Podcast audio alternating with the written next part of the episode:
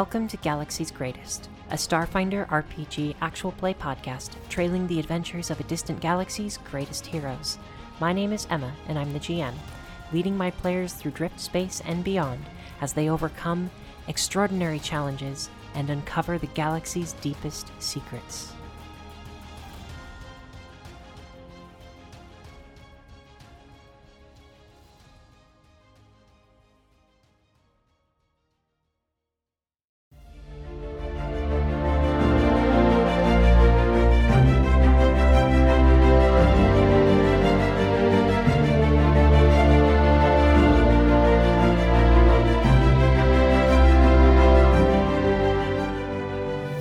Mysterious Dominion's fleet is in disarray as steward officers enter the bridge of the rogue space station to take command after a group of vagabond heroes killed the enemy commanders. Absalom Station is still under attack, though the Discorp and Chimera pilots have little direction to continue an effective assault on the station. Discorp agents aboard Absalom run in retreat toward their boarding vessels, few of which haven't been captured by the Starfinder Society and Silver Alliance. Chimera agents and mercenaries for hire remain locked in combat aboard Pyre Spike's station. We zoom out to see the entire battle in space, two massive space stations silently firing toward each other with tiny starships dodging the laser fire that penetrates the void between the two behemoths. Muffled explosions dot the void as some pilots make fatal errors or other pilots successfully target their enemies. We focus on Absalom Station. Our camera zooms in toward the floating silver city encapsulated by a bubble. We move closer, passing through the walls of the outer disk. As we enter, flying through the fortress's streets, gunshots and shouts pierce the air. We slow down and arrive at a modest, if slightly dingy building with a large play yard attached, surrounded by a fence. A small single story, single room building sits in the play yard. We zoom into the building, a martial arts studio to see an android man in a martial arts gi holding a young gray skinned Damai girl in his lap, one hand on her head, pressing it tightly against his chest. Outside of the yard, a group of three Discorp soldiers, adorned in green and silver armor, hop the fence into the yard, running from the Thakasa riders that chase them. As if to hide, the agents burst into the martial arts studio where the man and the young girl sit. The man shields her with his body, places her down, and runs toward the soldiers who open fire on him. The laser fire strikes him, but he presses forward until he engages the men in hand to hand combat, dodging their strikes and artfully returning their blows. One of the soldiers goes down, and then another. The android is suddenly shot in the leg and falls. As the final soldier levels his weapon on her teacher, the gray skinned girl takes a fighting stance and lets loose a blast of yellow energy from her hand that strikes the agent in the chest. Pushed into the wall, the Discorp agent falls unconscious and slumps to the ground.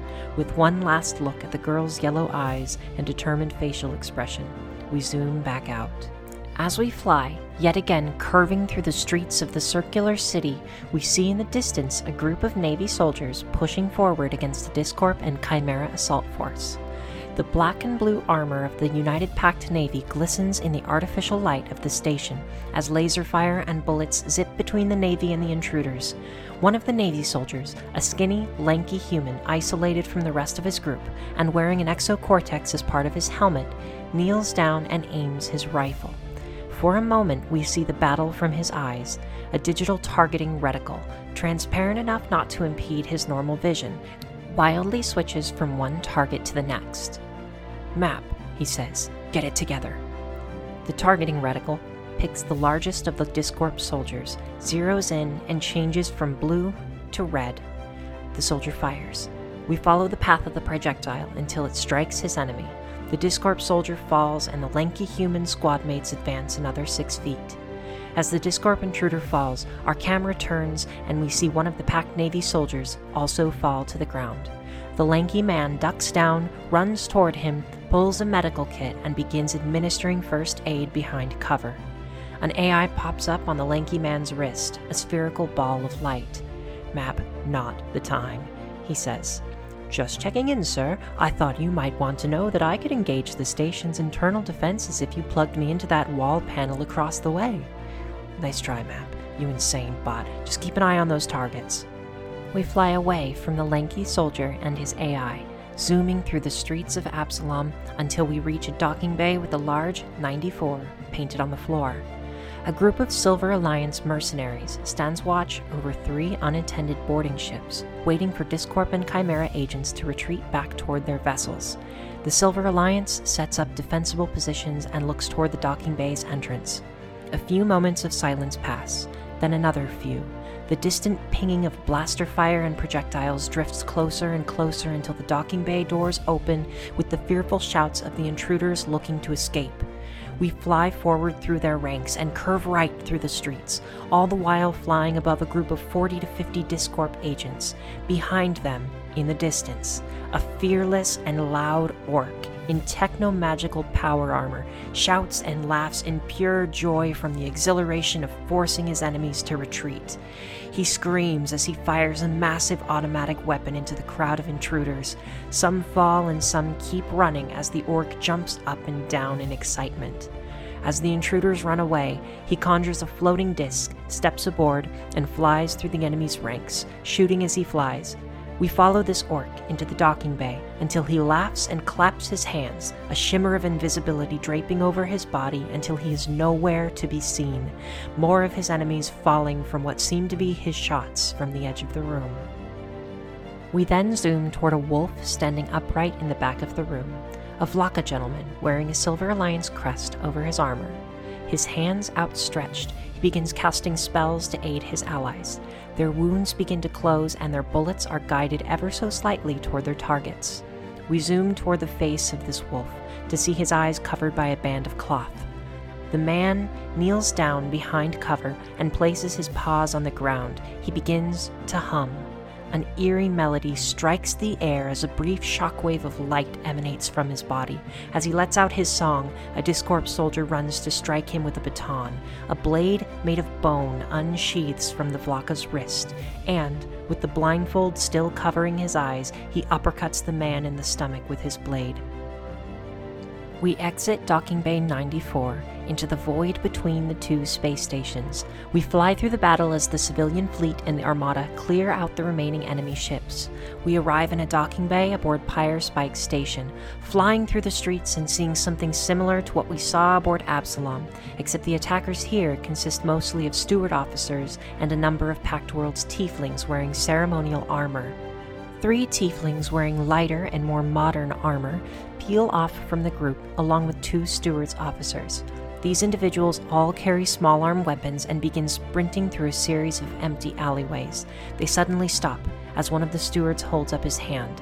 The five individuals set up positions as if to ambush someone. As they look through the alleyway while hiding behind an abandoned storefront store, a group of mercenaries walk toward a metal door at the far end of the alley. As they step forward, one of the stewards motions for a tiefling, a young blue man with spiraled horns wearing a leather duster, to move up quietly. The blue tiefling nods and steps up, crouching as he moves. The mercenaries open the door at the end of the alley, stepping into what seems to be the open yard of a large residence. Please, a woman's voice screams. We did everything asked of us. Please, this station is our home. The blue tiefling looks behind for approval. A steward nods back at him, and the blue man in the leather duster opens fire, the rest of his group joining in to flank the mercenaries we leave Pyre Spike Station, zooming out into space to see the battle coming to a close. Absalom Station has been saved. A few months pass. The Pact Worlds are shaken. It is the year 318, and the battle for Absalom has scarred the star system, leaving many Pact citizens feeling less confident in the safety their government promises. The thought of two megacorporations attempting to seize control of the system's hub for cultural unity is frightening. To make matters worse, rumors are spreading that a sinister power outside of the Pact Worlds orchestrated the entire attack. The galaxy feels much larger and much less predictable than before the assault on the station. Nonetheless, the stewards are more active in their patrols, and the Starfinder Society is working to rebuild the star system's trust one thing remains steady amidst the chaos and fear. The groups and individuals who value the prosperity of their communities continue to stand against those who would threaten them. the Starfinder Society and the Stewards took up arms against the Discorp and Chimera boarding parties. The stewards sent officers to board Pyre Spike Station. Many Absalom citizens saw threat to their freedom and joined the fray, amassing a sizable force in the streets as well as a small but threatening civilian fleet. Bound by the Accords, a fleet of Vesk pilots joined the United Pact Defense Fleet. Though fear plummets the Pact worlds into uncertain times, it is clear that the star system is a safer place because of the people who help. Some of those who helped when peace and safety was threatened during the battle for Absalom have been approached in gratitude by the United Pact government. These individuals have been gifted with a trip to New Elysium, a stunning, all inclusive luxury resort set to proceed with its grand opening in the diaspora.